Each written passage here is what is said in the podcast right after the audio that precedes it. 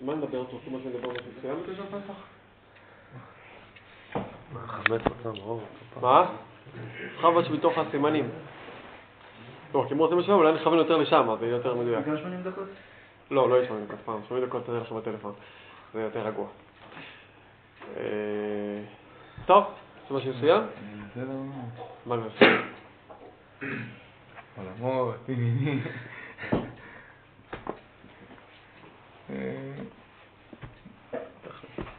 איך?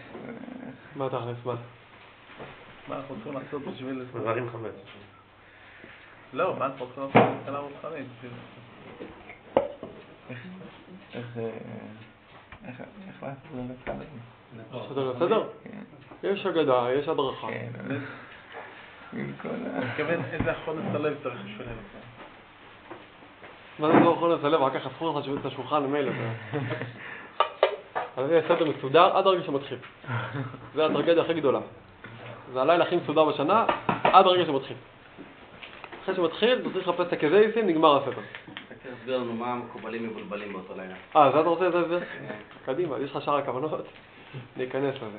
טוב, בוא ניכנס לנושא הזה. קצת, קצת להרחיב עליו. טוב.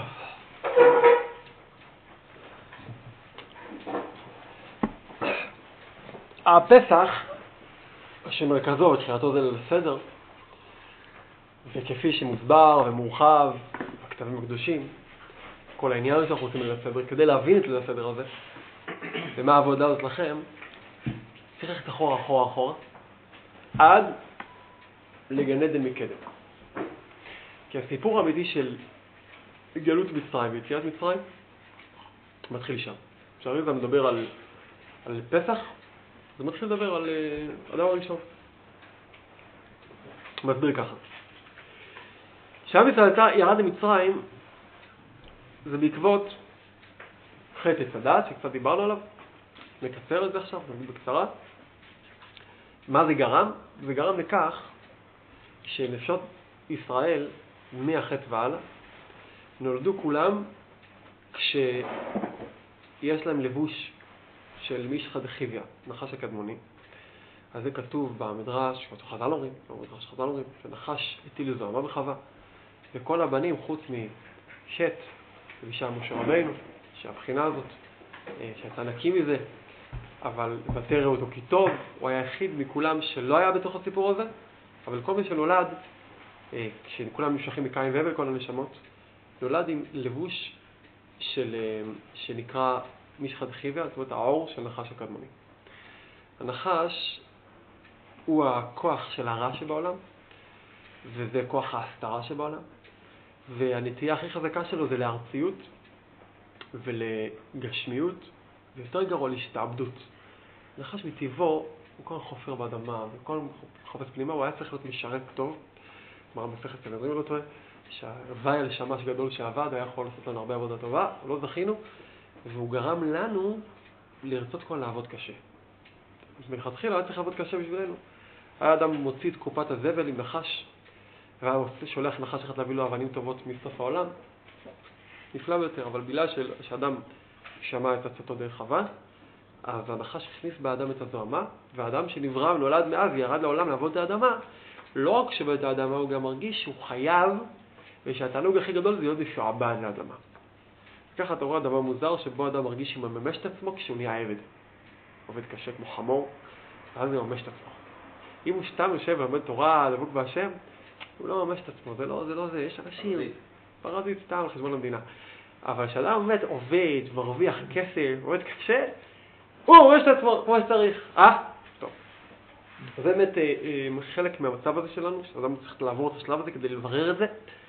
אבל זה הכל... זה עכשיו, גם בתורה הקדושה גם יש את הלבוש הזה. שאדם יש לו כל מרגשות של טוב ורע, וכל הרבוש טוב ורע, זה הכל לבוש של נחש הקדמוני. בגלל שהמצב הוא כל כך קשה. ויש בזה עוד אריכות גדולה, אנחנו מקצרים, מקצרים, מקצרים. הנשמות האלה כולם התאספו, התאספו במשך הדורות, הרבה מאוד נשמות.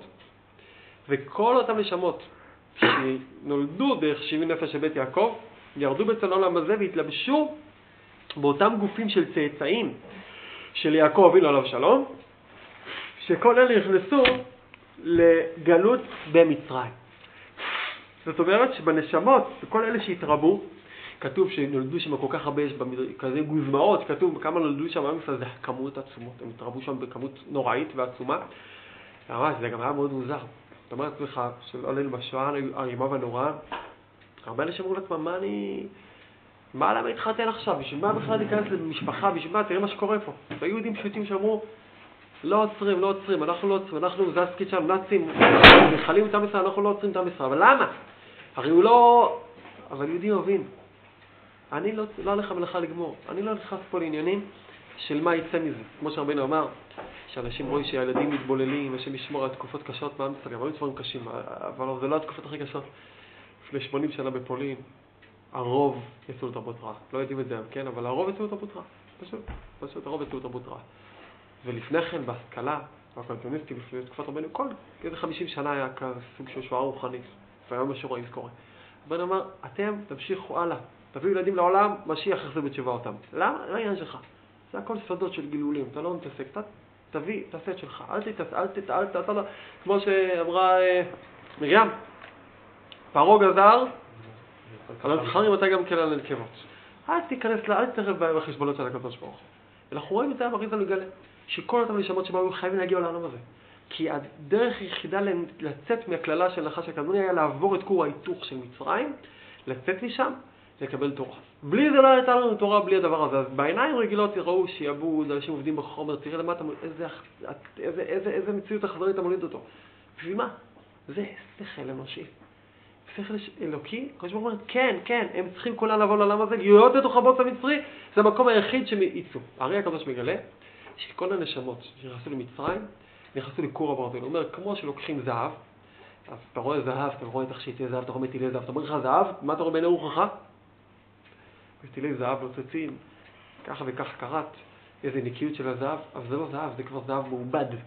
כשאמרו לך זהב, מכרה זהב, אז הילד הקטן חושב שמגיע למקום, יש בור ויש שם מלא מלא מטילי זהב, שם רק תכניס לכיסים, איפה? אחרת כל החבר'ה שם באפריקה היו עשירים. למה לא עשירים? כי הזהב שם זה חול, וזה נמצא בתוך ערוצים של כאלה, ערוצי זהב בתוך האבן, יש איזה ערוץ כזה, מכוער, איזה צבע כזה חרדל, אולי, וצריכים עיניים שקולטות שזה זהב, צריכים מכשור, צריכים את החבר'ה שגרים שם, בהמונים שיעבדו כמו חמורים, ויוצאו את הזהב יקבלו דולר ליום, והאמריקאי שמשקיע, הוא עושה את הכסף הגדול, כי אותו שכן. יש לו חילק פה את האוצרות, פה את השכל. ויש עסקים טובים. ומה שקורה זה שבאמת יש מצב כזה שבו אדם רגיל אומר, אין פה כלום. אבל מי שעושה שכל יודע מה שיש פה. עם ישראל מתפזר כמו חול בתוך המכרה של מצרים. המצרים לא שכל. רוצים מהם רק עבודה, לא שכל, יודע מה עושה מעם ישראל. פרעה היה קצת יודע מה הוא רוצה, הוא רוצה לתת לשמש בכוחות הרוחניים של עם ישראל. אבל בתוך הדבר הזה מסתתרים נשמות ישראל. אבל שם זה לא היה מרבד זהב, הרי זה לא אומר שם היה קורה הזהב, שם היה קור היתוך. שם הורידו תשמעות ישראל כדי לברר אותם. זה גילוי עצום של הרי הקדוש, שממש לא מסתדר בשכל הרגיל, אבל זה גילוי עצום, אומר ככה. תשמעות ישראל לפני, לפני הירידה המצרים היו נמצאים בתוך מצב שבו הם מפוזרים בתוך כל הקליפות, עטופים בתוך נחש הקדמוני. כדי להוציא אותם וצריכים להכניס אותם בתוך כבשן האש, הכבשן הזה ישרוף, והם יאבדו את הצורה לחלוטין, והם יזלו לחלוטין, ובעיניי אתה תראה שיודע ממש כמו גוי, אבל אני יודע שמאחורי הקלעים קורה תהליך של בירור. מה הבירור? שהנשמה היהודית נפרדת בתוך חום האש והופכת להיות זהב מזוקק. בעיניים, אתה לא רואה כלום, בעיניים אתה רואה נשמות, העלה לו ועלה לו עובדה ודברה. אבל ברובד הנסתר, נשמות ישראל נפרדו מהרע שהיה עטוף בהם, הרע שהם נדבק במצרי שהרביץ להם ושיעבד אותם, במשך מאתיים ועשר שנה. זה סגולי? סגולי. זה לא רק זה, זה מהותי. זה מה שקרה. זה שבפועל, היה בשפל המדרגה, זה לא משנה כלום. זה בדיוק כמו שאדם, אומן גדול עובד על, על זה, אתה רואה אותו עובד, הכל שחור, מפויח, אומר לך, אבל אתה לא רואה, יעשה פוי אחד, ואתה אתה רואה שהכל נקי. עיניים טובות רואות שבעצם בתוך כל הבלגן אבק משהו מתפתח. בעיניים שפלת, מה אתה רואה? זה כלי מכוער, הכל פה בלגן אחד גדול, כור ההיתוך, מה אני רואה פה? אש, וזה מפחיד. אבל כשאתה מסתכל טוב, התהליך הרבה יותר טוב. זה כמו שמרתיחים מים, כל הם לא הרגישו כלום, לא הרגישו שום דבר. שום דבר, לא הרגישו הפוך, הם הרגישו רע מאוד. מה שקורה זה, למה אתה הרגיש רע? ברור לא מרגיש רע, כי הוא חי כשסביבו, הכל מלכלך, מקום מלוכלך, והוא חי בתוך מקום מלוכלך. ואתה מרגיש טוב, בהר סיני שפסקה בחמתם, ושם הם פתאום חשפו את התהליך הבירור. והנה, קיבלתם תורה, כתוב שאז פסקה בחמתם, אז יהודי פתאום הרגיש טהור וזך וקרוב קרוב להשם, וגם ליציאת מצרים, שיצאו מצרים בקריעת ים סוף, זה רגעים של התגלות. אבל לפני כן לא הרגיש כלום, הוא הרגיש, הרגיש תמה ומשוקט, הוא הרגיש נמוך, וזה רק אומר לך, הרגשות זה שקר אחד גדול. כי האדם לא יודע מתי הוא הולך תהליך של בירור. יש שיחה מפורסמת של רבנו שאומר שכשמרתיחים מים, אז לפני ההרתחה הכל נראה יפה מי עדן.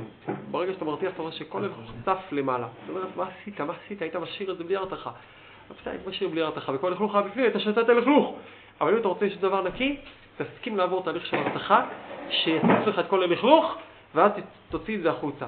עם ישראל עבר תהליך של הרתחה של מאתיים ועשר שנים, שמהלכו כל הלכלוך עלה וצף, ומה שהיה נראה לעיניים זה דבר נורא, והם רק הקדוש ברוך הוא ידע לבד להבדיל בין דבר כזה לדבר כזה, בין בחור יהודי לבחור מצרי. רק הוא ידע מה פה קורה מת, והוא שלח את משה להוציא את נשמות ישראל ולגלות מי הבנים האמיתיים שלי. המשמעות... למה שיעבוד פיזי עושה את זה? למה... איך שיעבוד פיזי עושה את זה? כי בשיעבוד הזה, כשהיהודי נמצא, כל שיעבוד פיזי ממשך בשיעבוד רוחני. שיעבוד רוחני היה...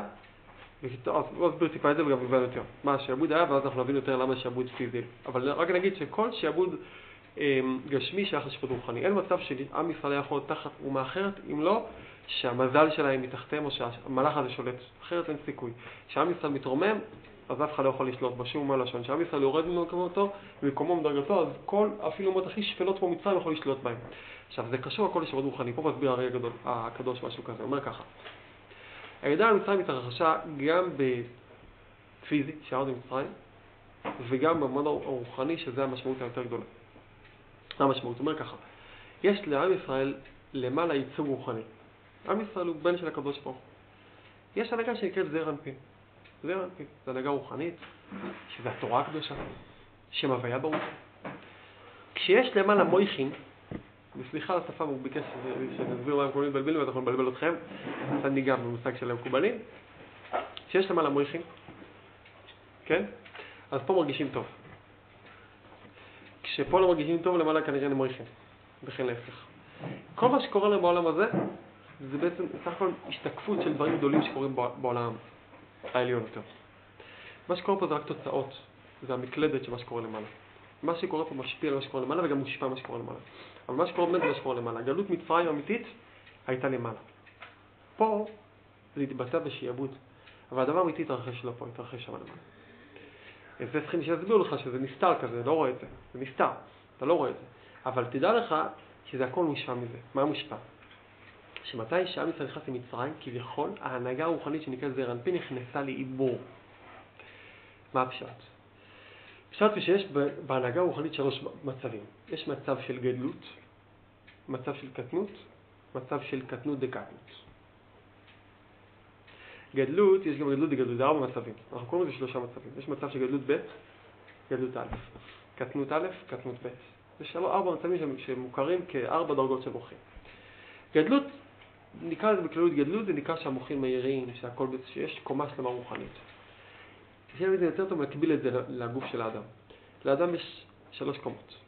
קומה שנקרא מוח, שכל, שזה פחות מוכר. בודדים אלה שעולים לשם, רוב האנשים חיים בקומות היותר נמוכות. קומה שנקראת הרגשות, די מוכר, בדרך כלל בצד המולבל של זה. וקומה שנקראת מעשים, הכי מוכר. עולם מעשי. החלק הנמוך נקרא נצח עוד יסוד. שזה המעשים, הרגליים. חלק היותר לא ניקח חסד גבוהה תפעלת הרגשות. חלק היותר גם ניקח חוכמה בינה ודעת, שזה כבר מויכים. בכלליות זה ניקח גדלות, קטנות, יניקה דיינו, וקט... וקטנות וקטנות זה רגלים. למה? כבר הגמרא אומרת, אובר כפינקוס ש... שנשרק את הרגליים אתה רואה. אובר זה המצב של גבורסה, לא מרגיש כלום, רק רגליים. לאדם שלושה מצבים, זה משל. מצב שיש למוח, מוביל מה קורה איתו. מצב שהוא מרגיש, כמו ילד מרגיש, תרגש, ילד, כן, על פי רוב.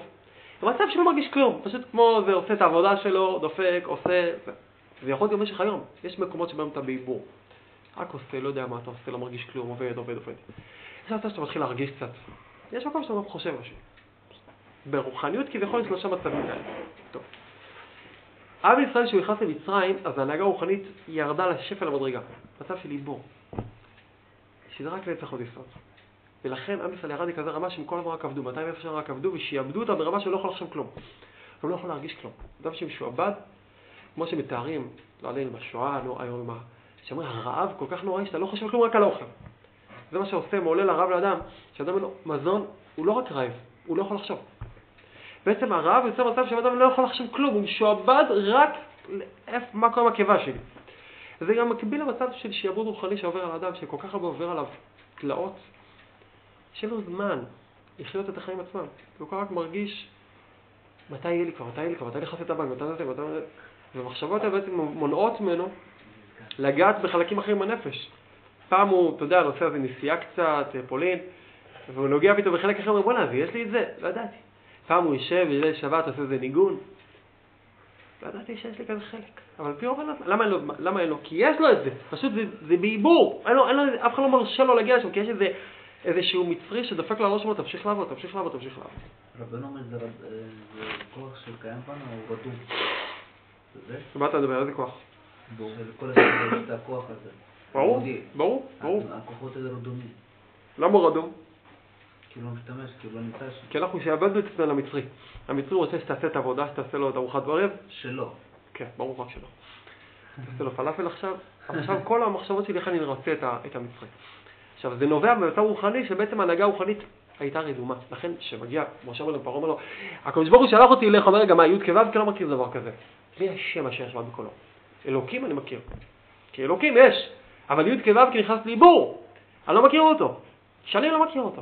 הוא היה מלך חדש. במצב שפרעה היה מלך חדש במצרים, כשהתהפך לו הראש, הוא לא הכיר שם הווי. הוא אומר, אז זה בעיבור, על מה אתה מדבר? הקדוש ברוך הוא אומר, עוד דקה. חכה, אני יוצא מעיבור. ואתה תראה מה יקרה.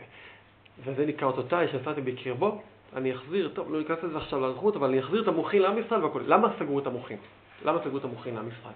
אז כתוב, הריז"ל אומר, שמשמעות, כמו שאמרנו, שההנהגה הרוחנית ירדה לעיבור, המשמעות היא שכל עם ישראל סגרו להם את השבר הרוחני. תמיד לנשמות ישראל יש צינור שפע.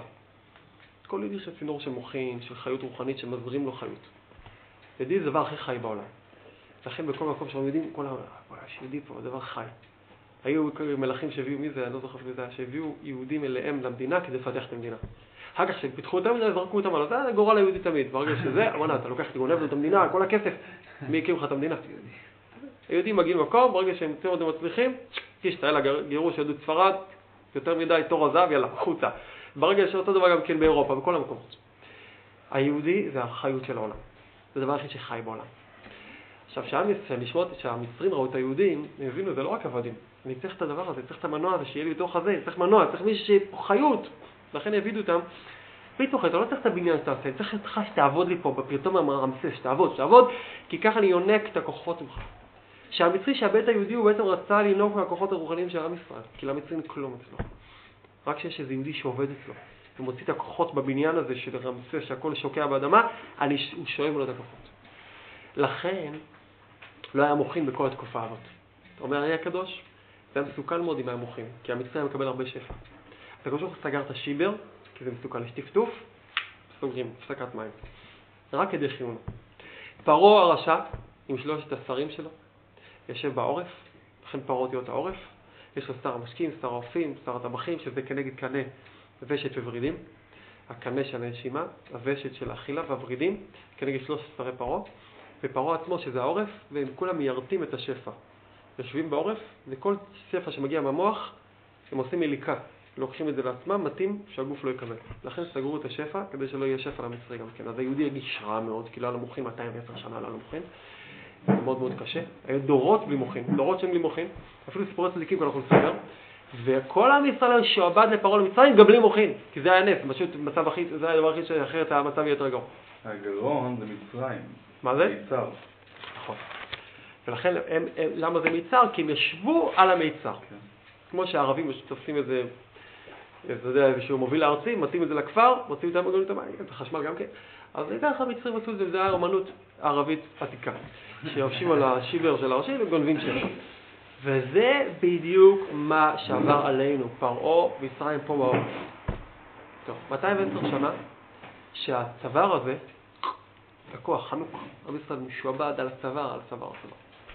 כל הנשמות נמצאות שמה בתקופה הזאת, יש פה תהליך נסתר, שיש פה טובה לעם ישראל, כי מתי שיהודים משועבד למצרי, אז מה שקורה, אריזל אומר, בנסתר הוא מתחיל להתברר. למה? כי כשאתה נמצא במקום מסוים, יש כלל חוק רוחני שאומר, מין מוצא את מינו. כל דבר נמשך לשורש שלו. וכשיש מישהו שיש בו טוב ורע, אז כששמים את הדבר שיש בו טוב ורע, והטוב הוא מהותי, והרע הוא רק דברק עליו, אז אם אתה סתם איזה מקום שיש רע מהותי, מה קורה לרע? הרע שמעוטף את הטוב המהותי, מתנתק מהטוב המהותי, כי זה לא השורש של האמיתי, ונדבק ברע המהותי. שעם ישראל חי בארץ ישראל, יש לו גם טוב המהותי, אבל אף אחד לא רואה את זה, כי הוא מטוף ברע של נחש הקדמוני.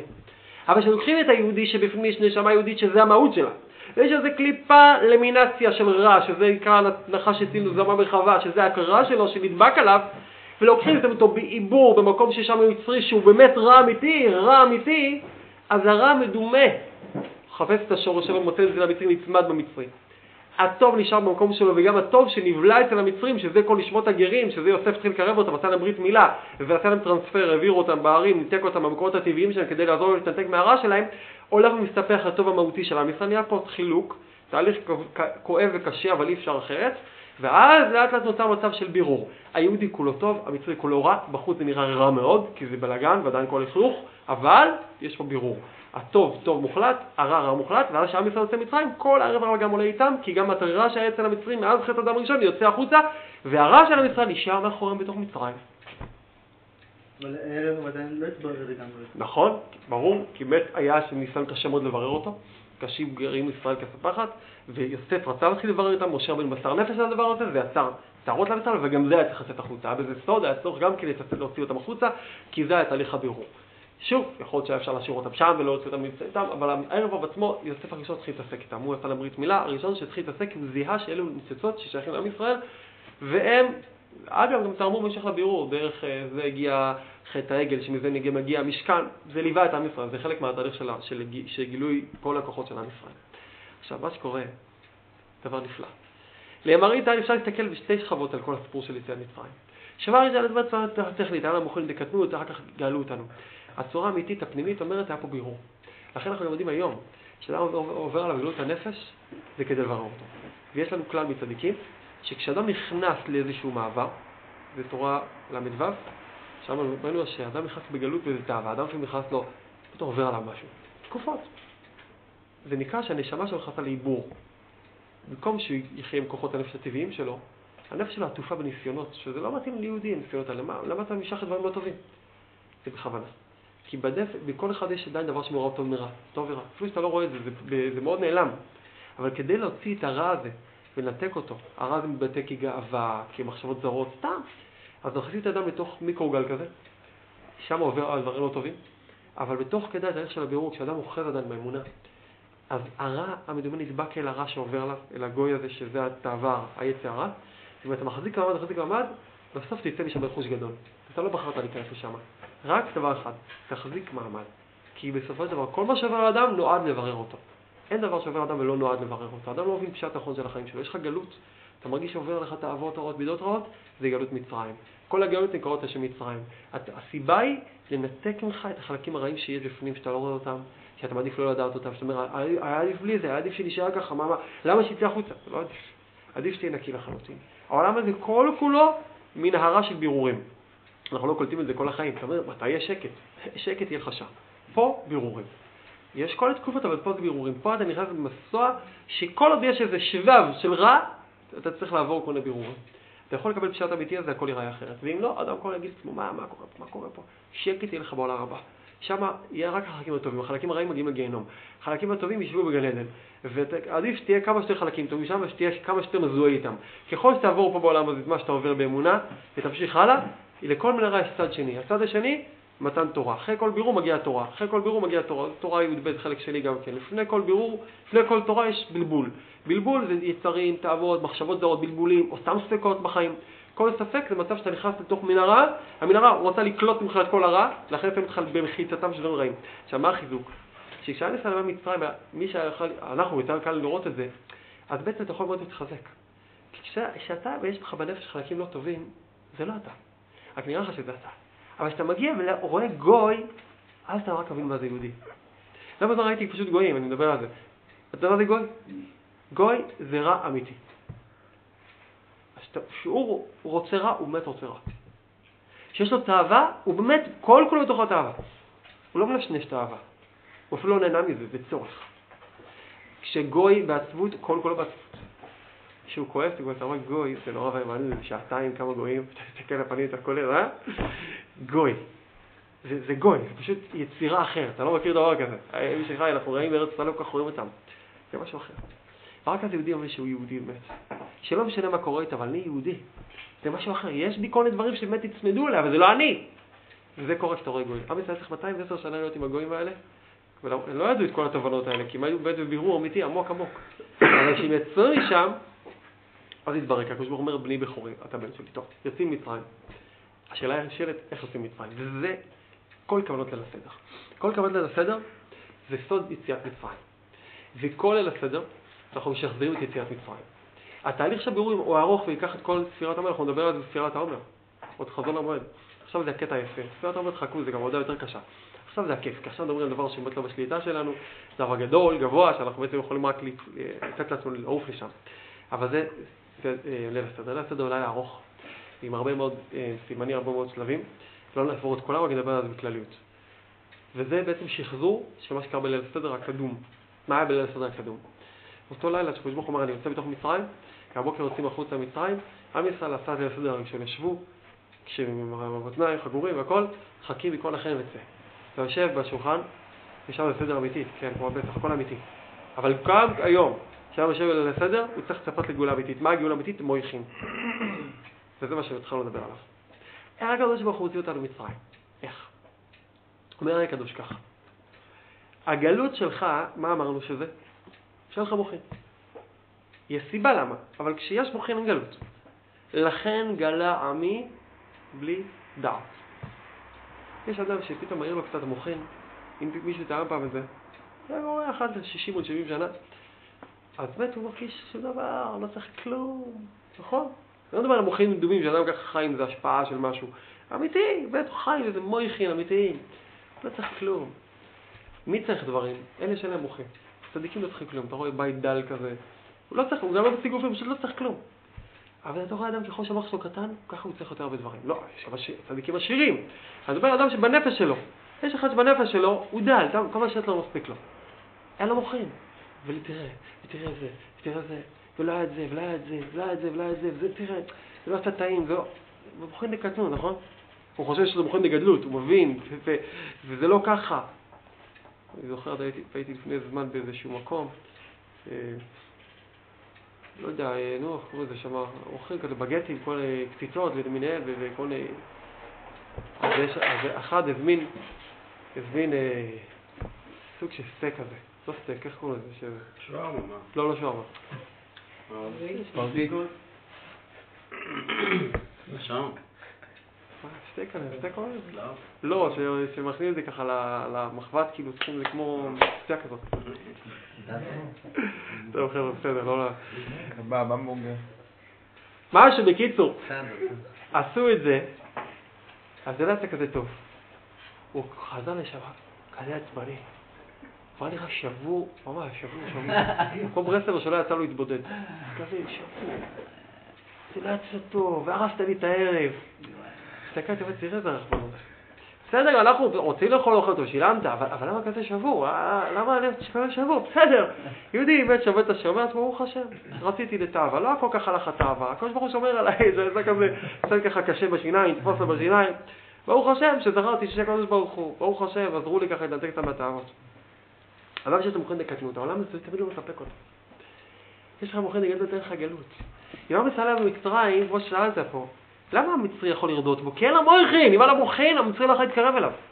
בגלל שאין לה מוכין, אז המצרי יכול לשעבד אותו. אז מה צריכים לעשות כדי להוציא אותו ממצרים? כלום! להקפיץ לו את המוכין. פשוט לשחרר לו את כל הסריה של המוכין, והכל בעצם בשנייה יום מחוץ למצרים. אבל יש פה פרדוקס. אם ניתן לו מוכין, אמרנו כבר, אם שאתה אותו מוכין. ברגע שצריך לשחרר למוחין, המצרים לוקח את הכל. אה? לא יקח. אבל הקדוש ברוך הוא אמר, כבר כתוב שהוא הקדים את הגאולה. כי הוא אמר, בשביל לגמור את התהליך, ושיהיה הזמן שאפשרת למוחין, זה ייקח ארבע מאות שנה. ארבע מאות שנה, עוד מעט תשעים שנה מהרגע הזה, אין לזה להוציא, זה כבר אבוד, זה כבר לא יהיה עם ישראל. חייב להוציא אותו מחשב. אבל איך תוציא אותו? זה רק עם מוכין, אי אפשר, זה לא נעשה פה איזה... אי אפשר להוציא אותו, צריכים לצאת למוכין, זה נקרא לצאת למצרים. כל הסיבה שהם גורמים זה, אין למוכין, אין למוכין, הוא יצא. יצא למוכין, המצרים ייקח את זה, אז מה עושים? תפסיק אותו שיבול לפני. מתי? במכות. בסדר, אבל זה כבר התחיל התהליך של הגאולה. המכות זה התחיל תהליך הגאולה, פשוט היה צריך לקחת זמן כדי להוציא את המצרים מהלב של היהודי, אבל התהליך של הגאולה התחיל מרגע שמשה רבנו לקח את השליחות, נכנס למצרים. זה היה אחרי שהם קיבלו מוכין? לא, לא, עדיין מוכין לא קיבלו, אבל התחיל לטפטף, זה המוכין עצמם. המכות, הרי"ז אומר, זה פשוט השכינה נתנה מכות לשפחה בישה, לקליפה.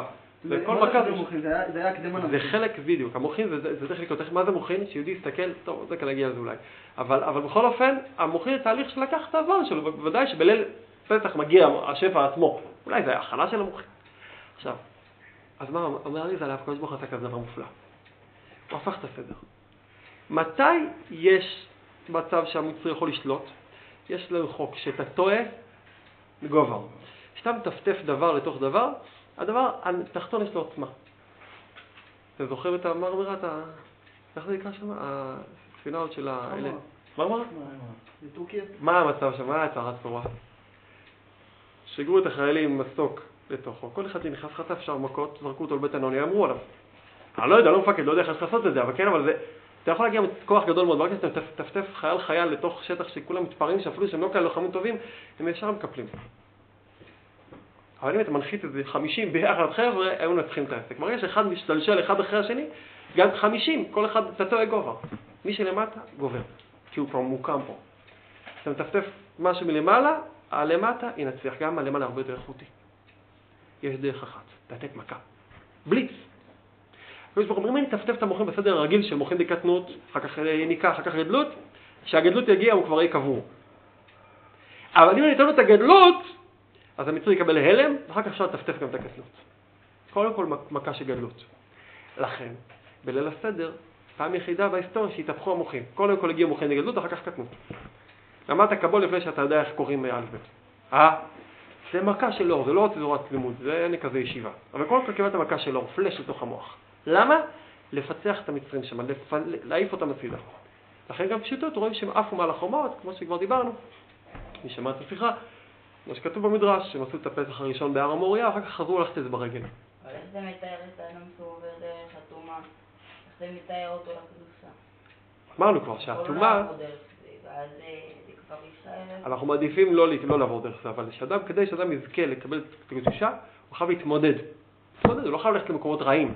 אבל להתמודד, אם קשה לו ללמוד, זה נקרא שזה תאומה, כי הם מפריעים ללמוד. אותו דבר מצרים, זה מה שהיה. כשמחסים למצרים, אז זה מצרי. מה זה? שהם ירדו ברוחניות, איך זה הכין אותם לקדושה, הם יכולו דווקא ידים מאוד תמודיות. נכון, אבל אתה רואה שהם יצאו מצרים, מה הם קיבלו מיד שהם יצאו מצרים? קיבלו תורה. איך הם קיבלו תורה? למה לא קיבלו את התורה לפני מצרים? הם היו מצב יותר טוב. לפני מצרים, התאומה הייתה בפנים. אחרי מצרים הייתה בחוץ. זה לא שהם יוצאו יותר סמאים, התאומה הייתה בחוץ. לפני כן זה היה בפנים, בתוך הלב. אחרי כן זה יצא החוצה. ושזה יצא החוצה, אחרי השעבוד. זה שירדו ברוחניות, זה שיצא? כן, למה? כי אז אדם, נכון שהיה לו ירידה, אבל הירידה לא הייתה חלק ממנו. עבר עליו, זה לא היה הוא. לפעמים אדם יורד ברוחניות, ואז הוא רק רואה שמת יכול לעבור עליו. אז יש לו ענווה יותר. ואז הוא נכנע. ואז אפשר לתת לתורה. זה שלב כזה צריך לעבור אותו. אדם לא בוחר את זה, אבל זה נהיה. ברגע שזה נהיה. אז אדם צריך לקבל את אמונה, ויזהר מה שהוא צריך להיזהר, ולדעת שאני מחכה עכשיו שהקדוש ברוך הוא יגאל אותי.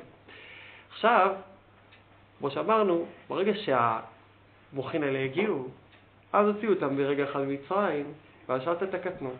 זה מה שאמרנו, שבליל הסדר זה דבר והיפוכו. זה אחד נקרא ליל הסדר, הכל מסודר. ואז אתה מצפה לקבל את הכל מסודר, אתה מגיע הפוך. הכל מגיע, אבל הפוך. איך זה מגיע? זה ייחודים, שאדם עושה... נכנס ל... ל... ל... זה לא הכל מדויק הפוך כמו שזה תשמע, זה הפוך בחלק מהמדרגות. לא ניכנס לכל הפרטי, אבל כל אלה הסדר זה המשכות של מוחין. החל מהקידוש, והקרפס הזה מוחין דקטנות, והמצות שזה מוחין דגדלות, זה מצד הבא, זה מצד אימה, זה כל סוגי המוחין שיש, אבל הרעיון הוא שמוחין מגיעים קודם כל למוח הגדול, ורק אחר כך מגיע המוח הקטן. אתה מתחיל למוח גדול, רק אחר כך עובד למוח קטן. עכשיו, בעבוי זה... קצת מתח. מה? קידוש זה מוח גדול? קידוש זה כן, זה לא רק קידוש, זה לא רק מוח גדול, זה סטריה של שלושה מוחים ביחד. אבל בקושי בזה, זה חדש קידוש. כן, אבל תקפה, שלמה אתה ממשיך בקידוש הזה. כל פעם זה משהו אחר. כן, זה מיוחד. המצות זה מוכן לגדלות, קרפס מוכן לקטנות. אחר כך. אתה מתחיל מוכן לגדלות, אחר כך קטנות. השאלה היא מאיזה צד. אז זה לא ניכנס כל כל הפרטים האלה, אבל רק הרעיון. הרעיון הוא שמקבל מוח גדול מאוד ואחר כך מוח קטן. מה זה מתבטא גם כן? בליל הסדר, חוץ מהכוונות של המקובלים, מתבטא בזה שבליל הסדר כל אחד צריך להראות חירות. אנחנו עושים את הכל חירות. עכשיו דבר, מה חירות? חכה שנייה, בוא נגיד אחרי, היה יותר טוב נכון לעשות את זה, אחרי, בשבועות, כאילו, קיבלת תורה, עשת. מצרים, בליל הסדר אנחנו היינו מצב עדיין גמור, היינו עדיין עם בגדי עבודה. זה בדיוק מה שאומר לך. כדי לצאת מתוך מצרים, אתה חייב קודם כל, לא, אתה לא יכול להתכונן לזה, אתה מקבל פשוט גדלות גדולה מאוד. איפה אתה נכנס לעבודת השם? איפה אתה רגוש את זה בעבודת השם? אז פה מגיע דבר שמאוד מאוד נעשי, זה קשור ל-חמשת אלפים מאתיים, זה גם לסיים, זה עיקרון שמאוד מאוד יקר, לכל אחד יכול לקחת את זה. דיברנו מוכן לגדלות, מה זה מוכן לגדלות? הפוך מה שבדרך כלל חושבים. מוכן לגדלות זה מוח שהוא לא מתפרץ כל כך. זה לא צריך הרבה הסברים. כשאדם, למשל דוגמה, אני אשתמש בדוגמה קצת רחוקה, והבינו את זה גם כן. פתח ספר עץ חיים. שם הדרושים של האריזה. היום זה מסודר כבר. זה לא היה ככה. הרי הקדוש היה מגיע לחבורה, חבריי, היה מוריד דרוש. מלישה בדרוש מבריאת הדרושים. לא לפי הסדר. חיים איתן כבר סידר את זה, הבן שלו סידר את זה יותר, סידר את הדברים בצורה שהיום גם כן מסודר. זה אחד הספרים הכי קשים, מצד הסדר אפילו של הדברים.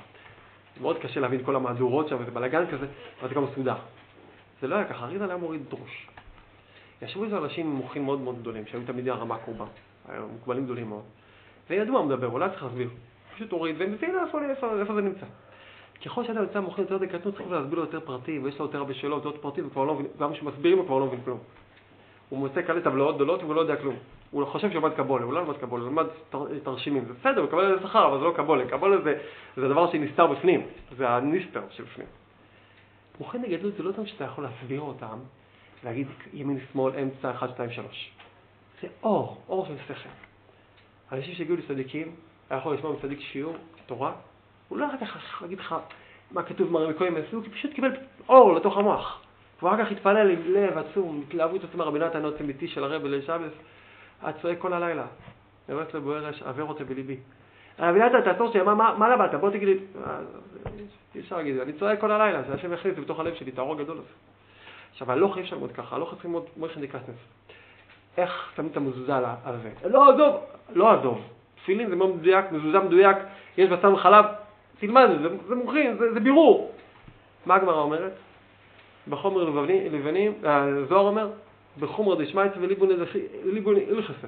זה עבודה, חומר לבנים, זה עבודה. מוכן תגדול את משהו אחר לגמרי. עם ישראל המצרים עבד בבירור, בירור, בירור, בירור. הבירור של התורה, הם לא ידעו את זה, הם עבדו על החומר לבנים, אבל בעצם בנפש, הנפש ביררה את התורה שמוכן לקבל. המוכן לגדלות זה נקרא שאדם מקבל מוח מאוד מהיר. ואז הזה יהיה מוכן לגדלות, שואל, מה למדת? לא יודע מה להגיד לך, אתה סתם תדמיין. יש לך מוכן לגדלות? מוכן לגדלות זה מוח מאוד קדוש. אם מוכן לגדלות לומדים גמרא בעיון, אם מוכן לגדלות לומדים הלכה בעיון, אם מוכן לגדלות אדם יודע, ככה שכל של אמונה, ככה לומד את זה בפרטי פרטים. מתבונן, מעיין, זה מויכת הקטנף. מוכן לגדלות? כמו שהרי יותר אומר. כשאתה למד מדרש, למד דברים, רואה את האור של האמונה ומוכן לגדלות כבר. עכשיו ככה. כשאתה בסדר הרגיל של החיים שלך צריך לבנות את המוח בצורה מסודרת. קודם כל מוכן לגדלות, תלמד את הפרטים, תדע, אחר כך תלמד קומה שנייה, את המוח הגדול. אבל כשאתה נמצא מצרים, דענו שעובר עליך תאוות, מידות רעות, שרים רעים, אתה לא יכול להתחיל עם עכשיו עיונים. אתה תסתבך, אתה תתקע שם. אתה תתפתל שם, אתה לא תצא מזה, אתה צריך מכה שלו. אתה צריך קודם כל להתחיל עם משהו מואר, לכן הרבה צדיקים, אחד יחידי הדורות, עסקו בתורה שהיא לא תמיד, אתה יודע, עכשיו פרטים. לא, אור, אור, דיבורים שאפילו אדם אומר, אתה לא מבין, אתה בכלל אומר דברים שאתה לא מבין אותם. לך, אתה לא צריך להבין אותם. מספיק שזה תורת אמת, שהמוח שלך, ולוקח את המוח שלך החוצה מתוך העולם הזה, זה המטרה. אחר כך שאתה מספיק רחוק מהדמיונות, עכשיו תיכנס, תלמד גמרא בעיון, תלמד את זה, אבל קודם כל תצא החוצה. אתה אומר שבתוך כל האירועים הרעים שלו, גם לא לומד גמרא בעיון. עכשיו, זה גם עוזר, כן? מכניע את היצר הרע. זה שבר את הקליפות, אבל באמת אתה צריך לקחת משהו, דיבור של אמונה, שירים אותך קצת. אחר כך תחזור, תלמד, שתהיה נקי, תחזור ללימוד. לכן אמר לאדם, אתה לא תקבל תורה בשבועות, שזה כבר הייתה תורה שירדה לתוך הכליל, מה הייתה? עד שנוציא אותך מצרים. קודם כל רוץ החוצה. אמונה אתה מסביר ככה. לכל אחד שתי רמות של שכל. רמה של שכל פשוט וחוקר ועמוק. שיכול להשתהות על הדבר, ורמה שצריך לשאף מהר. חמץ זה נקרא דבר שעלה בנפיחה, התנפח. מה זה התנפח? לקחו קמח, סם ומים, התחילו לנפח אותו, סברות, רעיונות, עיוני, המוח מפתח, מפתח, מפתח, זה מוח עיוני. מוח דקטנס. מתפתח חמץ, חמץ. זה טוב מאוד. אבל כשאתה לא בסכנה של ייעוד. אם המצרי יכול לראות לך את המוח, תיזהר, תברח משם. זה לא הזמן. אתה אומר, רגע, מה עובר עליי? בוא נבין, אל תבין מה עובר עליך. עזוב, טוב, תפתח מה שאתה רואה, תחו, ברח, ברח החוצה. זה מצרי, זה מצה. וגם צדה. לא, אולי. המצות על הכתפיים, רוץ החוצה שלא יתפח. מצא, אומר רבי נתן, זה מוח פשוט. שזה מוח דגדלס. מוח דגדלס דיקה, ככה כתוב, אני עף עם זה. דיברו שמונה, אני הולך עם זה. אמרו לי שאלה לעשות את זה, יאללה, הולך עם זה. אתה לא צריך להבין את זה. אחרי שתגיע למתן תורה, תאכל לחם, מביאים קורבן, שתי הלחם, חמץ, חיטה. כן? עכשיו אתה כבר יכול להביא קורבן, תפתח, תלמד, תעיין. אבל כשאתה נמצא בסכנה של מצרים, רק מוח דגדלות. רק פשוט, פשוט, פשוט, פשוט יותר גדול. גם את הקטן, אבל רק אחרי שאתה כל כול יצאת על מצרים. וזה גם קשור מאוד לעניין שגבה מזה נסיים. נכון, ממש יש לי מזה. נכון, נכון, נכון. מה סטלית זה תפילים? נכון. פשוט ואחר כך תעמוק. בדיוק, הסטלית זה פסח. תפילים זה שבוע בעניין הזה. יפה, לא תכננו, אתה רואה? זה כל יום כמו פסח. זה הפוך, כל יום שותה ים. כל יום אתה מתחיל את זה ככה, אתה קודם כל בורח מהקטנות, ואחר כך אתה הולך ליורד. לא, שוב, זה אנפין, בהנהגה רגילה, אתה כן לא הולך בצורה מדורגת, אבל פסח זה הנהגה כללית כזאת, כל ההנהגה היא כזאת, כל הזמן. אז זו התקופה שמשרק כל התקופה הייתה רגילות. אז כל יום כמו פסח? יש בחינה, אז זה לא רק זה, אריזל בעצם לפי הקבלה, כל יום יש לך את כל החגים. יש לך את כל החגים כל יום, לפי הכוונות יש לך את כל החגים כל יום. זה כמה שאתה פשוט, ככה זה הראש יותר יותר גדול. בדיוק. בדיוק, כזה נקודה.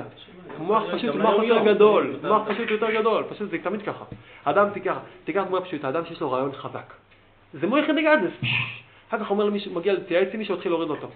תחשוב, אבל זה מקרה, תחשוב, מקרה פה, תחשוב, מקרה פה, זה מוח דגדס, אתה חייב את זה. אבל אם אתה תתחיל למוח דקטנות, אתה דוגמה פשוטה. אתה רוצה עכשיו לגייס יזמים בשביל איזה משהו. יש לך רעיון. ואז אתה מתחיל את הדרשה ככה. אני רוצה להזמין לכם. אנחנו רוצים להקים ישיבה, ויש בעיה עם העניין של הארנונה, שהעירייה תגווה. אחרי חצי שעה שאתם יגיעו אותם מכל הבעיות הבירוקרטיות, אומר, ואנחנו רוצים להעסיק את המחצה הזאת, תענו את מישהו אחר. אדם שבאמת רוצה להעסיק בחבר'ה, אנחנו רוצים להקים ישיבה, שישים קומות, יהיה חמשת אלפים תלמידים, יהיה ארוחות, עכשיו יש לו מאה קטניים, אתה יודע, יצטרכו גם למימון לדבר הזה. סחפת כמה חבר'ה. אם המשרד יוצא מצרים, משה בן אמנו, תשמור, אני אסביר לכם, אתה רואה לכת, יש פילין, יש ככה, יש ככה, תעזוב, תשחרר, אנחנו לא, לא, לא, בעניין הזה המצרי כבר תופס את המוח. קודם כל, אותו אתם מופתים, הוא פחוץ עליהם פה. עכשיו, שכבר ברחוק מקום, נתחיל לבנות אותך בצורה סודרת. זה סתירה, אתה אומר, זה מתן תורה. וזה גם עוזר לאדם בעוד דבר, שזה נסיים. אבל אתה אומר גם, כתוב כל הספרים, שחמץ זה גאווה, עליו לפוח, לפוח, עליו בנפיחה. ומצא זה ענווה. מוחי נגדות נותן אדם ענווה, לא גאווה. מוח דקטנות זה גאווה, למי יש גאווה? אחד יודע, סברה, מבין, עניין, יש לו מוח דקטנות, בגאווה. כמו שאדם יותר קטן, ככה יש לו יותר גאווה. ככה שאדם יש לו מוח יותר גדול, ככה הוא יותר ענב. יש לו מוח גדול, הוא באמת יודע שיש שכל גדול בעולם, הוא לא יכול להתגאות, מה אני יכול להתגאות, זה לא השכל שלי. כשאדם מתגאה זה אחד שהוא כזה קטן, שכשהוא הבין משהו, מתלהב מזה. זה כמו אחד שאתה רואה שבאמת לא יש מקצוע, שמנסה להסביר לך, מתלהב, תמיד אחד שאתמול למד את הרעיון, אז מתלהב מזה עדיין. אחד שמשופשף, הוא מדבר קצר, הוא מדבר קצת, הוא לא מערבב לך את המוח עם כל הידיעות שלו, הוא עושה כבר בעצמות אצלו, יש לו מוח דגדלות. אחד שאצלו עדיין זה מקשקש בקרבו, הידיעות שלו, סימן שעדיין לא מספיק מיומן, מוח דקדלות. כשיצאו מצרים, כתוב שמו על הכתף את הבצק, לא תפח. אל תטפח לעצמך לשכם, אל תתנפח, שלא יטפח לך שם הבצק. תישאר ענב. גם שמעיר לך שכל גדול, תשאיר את השכל גדול. שתסכים זה לא תפח, תפח. מה? שתסכים זה לא תפח. בדיוק, אל תתפח, זה לא יתפח. לא. אה, אתה אומר שהפוך. זה לא דופקים, אתה תפוק על בזה, תפוק על עצמך, תגיד, תפשיך לקפש את עצמך, יש מה לעשות, יש מה לעשות. יוצא דבר כזה יפה. שהאדם יותר מדי מתלהב מהמוחין, הוא עושה אותם קטנים. אם אתה רוצה לגדול, אל תתלהב מהמוחין. תשאיר לזה לעוף למעלה, אל תתפזש, מוחין דקטנות. מוחין דגדלות, תן לזה, תן לזה, בלון פורח. תן לזה לעלות, תן לזה לעלות, תן לזה לעלות. אל תתפוס את זה, אל תנעל את זה אצלך. רגע, מה אני יודע, מה אני אוהב, כמה אני שווה? זה יציאת מצרים, כי נזכר זאת שם. לערוך את הסדר מוחין דגדלות, ואתה יודע מה זה שיא המוחין דגדלות? תערוך את השולחן כמו שצריך. שמת אצלך אגדה, התפסת את הכוונות של הזה, שמת יין, מצות הכי מעודרות, ואז הגיע הילד, שפך את היין על המצות, ואתה מפחד משרויה, שבר לך כזית, אתה צריך להסחיל, אתה עושה את זה לכיוון לא צפוי וצריכה כבר מאוחר וכבר יש לך לחץ מהווה, בוא נראה אותך עכשיו. ואיש הסמכות נגדות אומר, הסדר שלי, של הקדוש ברוך הוא, רציתי את שלי, עשה לי עליך, הקדוש ברוך הוא מוציא אותי מצרים, לא אני מוציא את עצמי. אחד שיש לך מוכן לקטנות, הרסת את כל החגיגה. תכננתי, תכננתי, תכננתי, כי יש לך מוכן לקטנות. תסיים לזה. בואי לך נראה לזה אחד, בסדר, לא הלך, אז ככה ילך. טוב, פשוט.